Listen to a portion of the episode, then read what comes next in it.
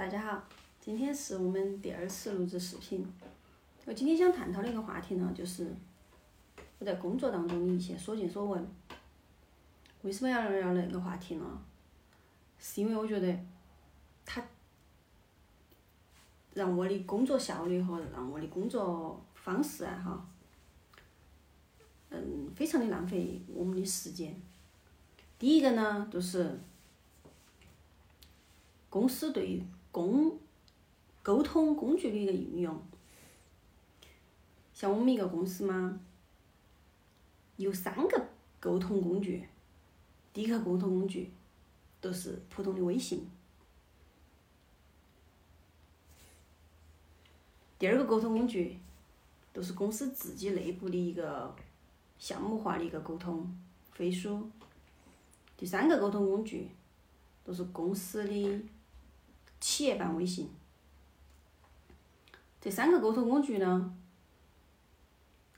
我有时候觉得是真的是非常的浪费我们的一个那种沟通成本，提提高了我的沟通成本。比如说我要找某个人，找某位同事问个话题，那么我要在三个平台上面发同样的一条消息。首先在飞书上面发，他不可能及时的回复我，那么我要跳转到微信普通微信上面发。如果普通微信也没有回复我，那么我就要再把相应的信息发到企业版微信上面去。这样一来，我相当于要耗费。三倍的时间在沟通上面，增加了我的沟通成本。我不知道大家有没有遇到过像我一样的那种情况。其实我觉得像你这种三个工具都在用的，可能不是很多，用两个的比较多。像我们这种哈，一个钉钉，一个微信。我先说我们的一个应用场景吧。钉钉呢，百分之八十我们是用来打卡的，考勤的，因为它有那个打卡功能，微信没打卡功能哈。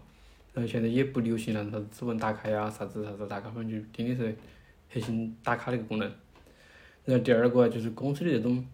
线上化流程审批啊，因为钉钉它就是可以接入到公司的 OA 系统里面嘛，它的各种审批嘛也是走的钉钉。然后这两个事情呢，基本上就在钉钉上面弄。然后其他的所谓的沟通啊、发文件啊，其他的所有东西都是走的这个微信。曾经有段时间，我们公司是搞了个企业微信，你看大家去。注册了企业微信，我也去注册企业微信的，然后呢，把它卸了，确实没啥用的。然后再说下钉钉那个聊天的功能哈，聊天钉钉有聊天，有发微信的功能，不不叫聊天和发文件的功能。但基本上我在钉钉上跟公司没有微信联系的一个某一个同事，因为公司人有点多，三千多人，有些同事平时没联系过，在钉钉上联系他，或者跟他发个消息要个啥东西，或者咨询个啥事，基本基本上不得回的哈。就别个在钉上找我，我基本上也不得回别个，很少，除了找打卡和审批，会在上打开钉钉，基本上平时不用。那么一般我们啷个会去找这个人呢？现在钉钉通讯录里面找到一个人啊，哪个部门哪个人，他有电话号码，哎，看到这号码儿，拨个号码儿过去，啊，大概说个有个啥事情，说完了过后，把微信加起，就回到微信上去交流了。就这个情况，就基本上所有的。工作啊，其实百分之八十还是在微信上去去去进行一个互动这些的。其实这个我觉得也没得好大个问题的呀。其实我确实不了解这些用飞书它是基于一个啥场景哈，因为我们公司其实业务规模也比较大，人也比较多，项目也比较多，但是也没走到做过微书这个飞书上面去。曾经有段时间，飞书的团队让公司来做推广、做宣传，讲啥子 OKR，其实我们公司有啥 OKR 的系统哈。但实际上，并现在呢，并不是，并不是每个公司每个部门它都适合用 OKR，嗯，对吧？所以说，就是飞书这个后来就大家也没推得动这个事情。你说你们用飞书的场景是个啷个回事嘛？其实，嗯，我们用飞书呢，主要是，嗯，领导们想每一步都去把控项目的一个进程，都是说他想。想要呃随时随地的关注项目的进程到哪里了，比如说呃一个项目它是否在在启动阶段是这么一个情况，在那个过程过程进展的那个中途，它又是一个什么情况？然后到达项目结尾了，它又是一个怎么样的情况？而且呢，我们公司呢，因为协同工作的那种，嗯，方就协同工作的那种机会和协同工作的那种时间是非常多的，所以呢，领导们都希望从那个飞书里头去把控每一个流每一个员工的一个工作流程和进展，啊，让他们知道每个员工在工作些什么。忙些什么，在做些什么事情？我觉得那应该是，呃，我们公司会运用飞书的那那种的一个很主要的一个原因。但是呢，我觉得其实用那么多软件，就是沟通软件的一个背后的根本原因，我觉得应该是管理方面的一个逻辑。就管理方面的一个哲学，公司管理方面的一个哲学，和一个企业文化，就是说，相当于你到底要以怎样的一个企业文化来管理那个公司？因为每一个沟通软件背后，它都反映了那个公司的一个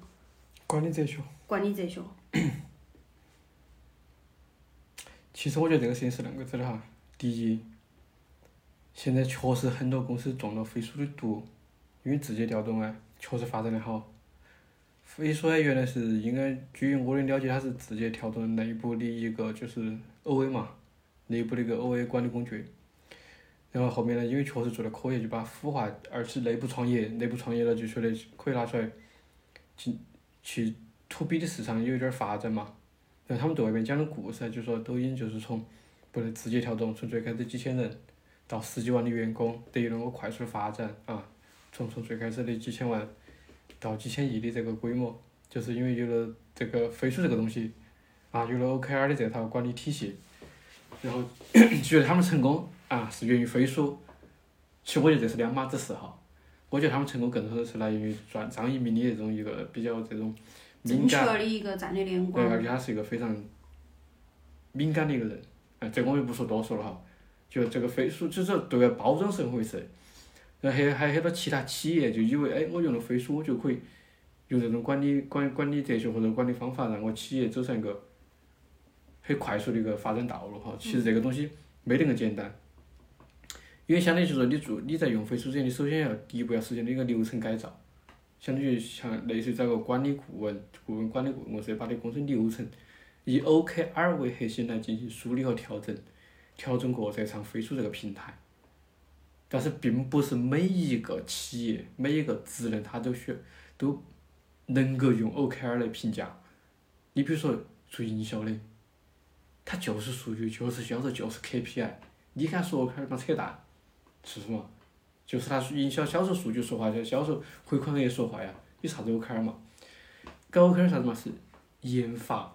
搞研发的，它确实没没法儿数在评价呀。只能用 OKR 用目标啊来来评来来来评价这个东西，因为互联网公司它就是一个这种就是更多是他他就他他对他的目标是不明确的，他不知道他未来他会实现什么样的目标，就就就对对于一个未知的目标用 OKR，对营销这种我有个可已知的目标就我就目标我这个月我就在卖一千万卖两千万，很明确了，那就是 KPI，但是我们大部分传统企业就是说就是 KPI，就是互联网大厂那种。他用 OKR，我觉得是这这是对的。所以，对对对于那种嗯沟通软件的一种使用哈，并不是所有的企业都适合飞书。对，再加上第二个哈，就是你刚说的，你们领导希望通过飞书来观看到每一个员工每个项目的工作状动态，对吧？嗯。我这个也很扯淡。你们公司才几个人？有啥子事情不能面对面的交流，非要在飞书上喊别个贴了我来看？我估计你打个电话一分钟啥子跟你说清楚，你还等你喊别个花半个小时来填，你花半个小时来看，还看不搞看半天不晓得写个啥子意思？哦，然后又打电话去问，你这个是个啥子意思？其实我觉得沟通最简便的方式都是什么？面对面的交流，这种是对对对工作来说是最直接、最有效的方法。不管是你使用啊普通微信也好，还是使用企业微信也好，还是使用飞书也好，我觉得只有面对面的交流才能把话说得很清楚，把事情交代得非常完整。对呀、就是我现在就是说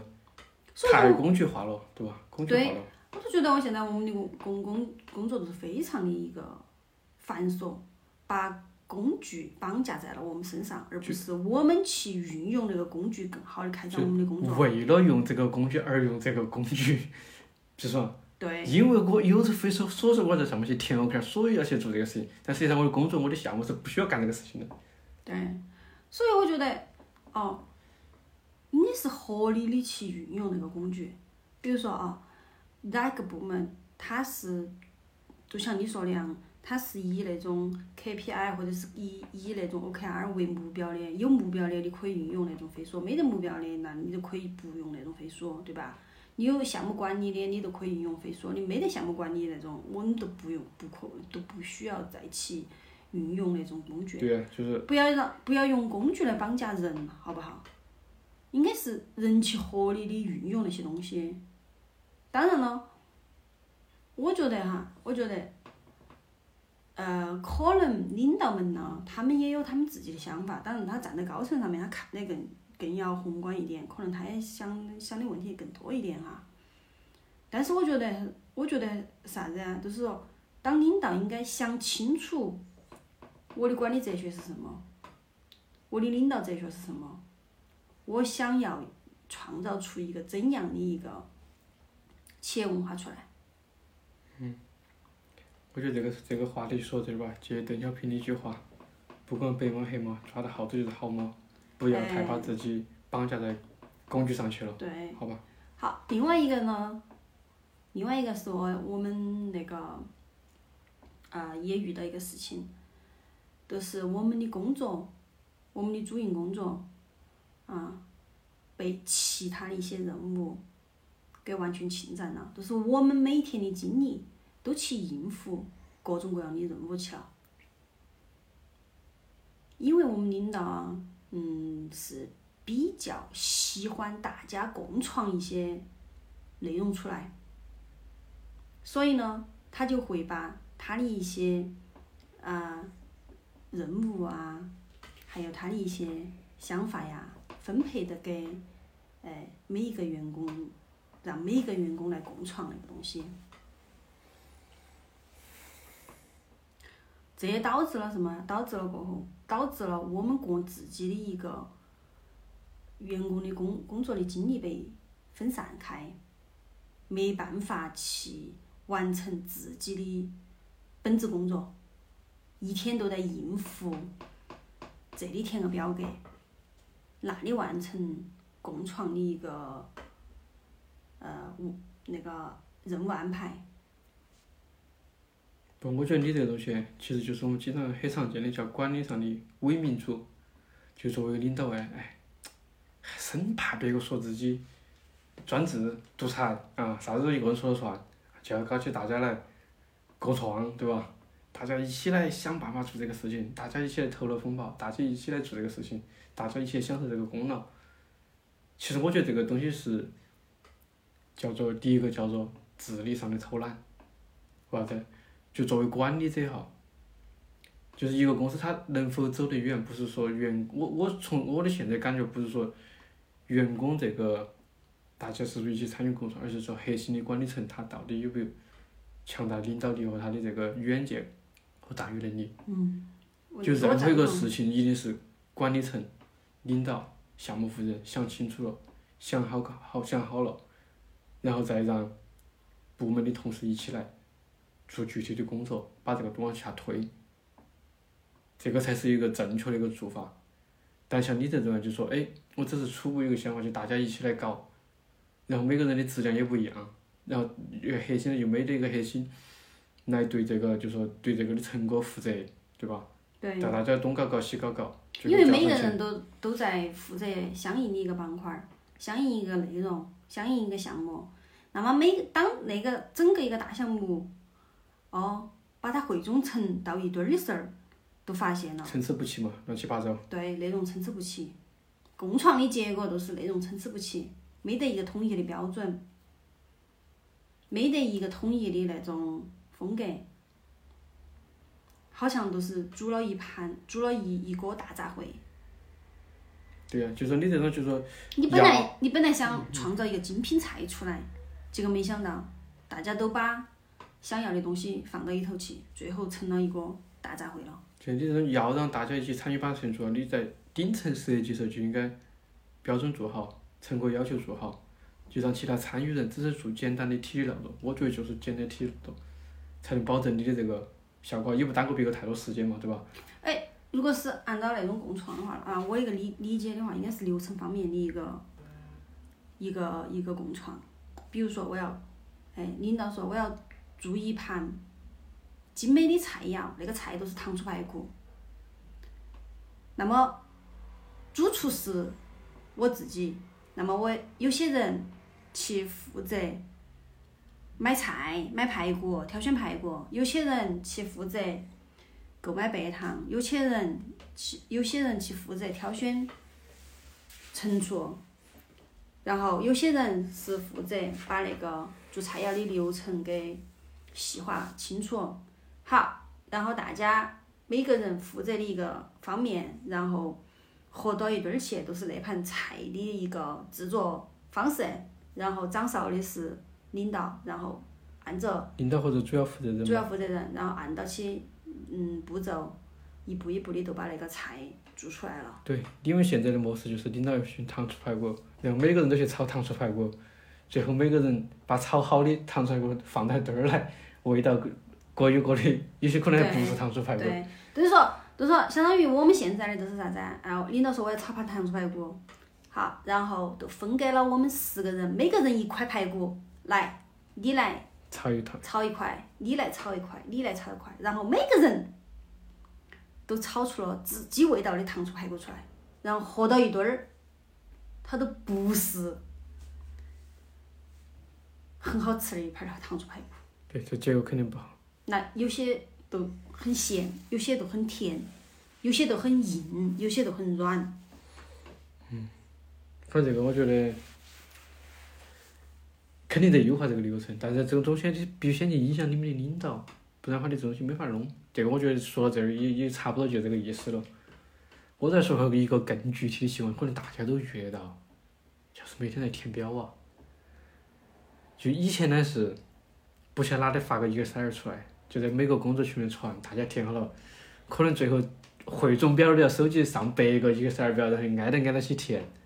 后来幸好腾讯出了腾讯文档，大家开始在线填，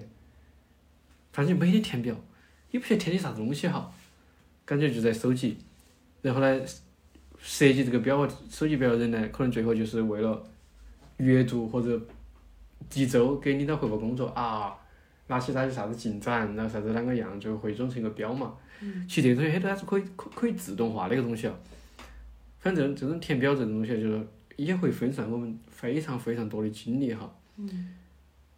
就现在就说以前就说可能就是收集一些东西，就同一个数据啊，有时候他就说不同的部门，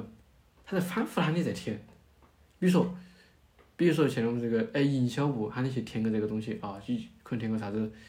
啥子啥子指标啊，填了填了，隔两天成本部要要给领导汇报了，又发个表，可能当天内容他妈差球不多，但是表又是不一样，但是内容又差球不多，你又得去填一遍，对吧？对。隔两天研发部又来了，他又喊你填下营销成本数据，又填一遍，他们他们有各自不同的汇报，汇报领导和不同的汇报汇报目的，但是填的东西也是一样，这种不都是沟通、信息交流不是沟通，而且这个基于背像我们公司啊，有一套 OA 系统，所有的数据本来大家要要在 OA 上要填一遍。但是大家也不会不会从不会去 O 看那个不会从 OA OA 上去抽取数据，就填了一填了，填了只有运营的搞运营的他就哎，去看他晓得在 OA 上抽数据，其他职能都不晓得在 OA 上抽数据，就反复的填，有可能这个填完了，这个人这个工作做的罢，离职了，那个新来的员工又不晓得了，他在接到这个工作，他不晓得原来这个哪个填了这个表，又重新设计个表，嗯，又喊大家填，哎我说这个真的是，看到的是所以说那种啥东西了哎所以说那种是都是啥子啊？都是在这种沟通啊、付出的那种，嗯，沟通成本非常大。不叫沟通，我觉得是大家对获取数据这个东西啊，没掌握这个能力哈，就是抓取数据啊，去啷个去最快、最便捷的拿到数据。比如果是一个新员工来的话，他是不晓得啷个去那抓取数据不，我觉得这个就没搞过。这个都是应该是管理层应该是搞搞员工培训方是管理，就是面。这是一种管理思维，就是你在做这个事情的时候，安排个任务给你，比如说收集数据，啊，就想了解下儿我们各个城市的，就是我们比如集团那个大嘛，我们这有十几个城市公司，每个城市的营销情况啷个样，然后有可能就是你拿了个表，呃就现在设计个表，然后就是分发给十几个城市公司的对应对接人嘛，他们就把条填好，你再收集回来，啊，晓得个情况了。但是这是不是最快的？对吧？你为啥子不直接找到集团的营销负责人或者对应的运营的负责人，直接拿这个数据？他们肯定有这个数据啊。就要做第一次做一个事情之前，你首先想清楚，我找到谁能最快的把这个事情完成，而不是马上去动手去做这个事情。嗯所以那种那个问那个问题也说明了一点哈，就是想清楚了再去做事情，把事情思考得完整了、透彻了，然后你再去就经典接下来的经一步。经典就经典的话话语来说这个事情嘛，就是做管理和懂管理和不懂管理的人，他有两个非常大的差别哈。不懂管理人，他遇到个事情的时候，他第一想的是我要怎么做才能把这个事情做完。懂管理人是我找谁来做这件事情，能够最快的把事情做完。嗯，这就是管理和搞技术的本质上的差别。嗯对，就大部分就说他这个管理其实没那么复杂。其实我觉得可以推荐大家看下，就是最经典最经典那个卓有成效的管理者。我觉得不用去看太多太多的这些书了，不要去看那些成功学，就看这本书往往讲得很透彻。往往都是最经典的，它是最直击直击问核心问题的那种，才能有最对啊，呃就是我现在看看某看某登，哎，看看看某德，多你成功学太多了。成功学太多了哎，但是其实往往那种能够最解决你的问题的，还是那些经非常经典的书籍。嗯，对，希望大家在听了我们那一期过后，对自己的一个工作呢，有些思考。呃有一些思考，也对自己的一个呃呃呃工作效率或者是工作流程方面呃有一些改变。对，我觉得有啥子问题可以在评论区交流一下儿，对吧？所以有如果有留言的话，我们下下面可以大家再互动一下儿，嗯，讨论一下儿，好吧？今天就这样，谢，谢。嗯，拜拜。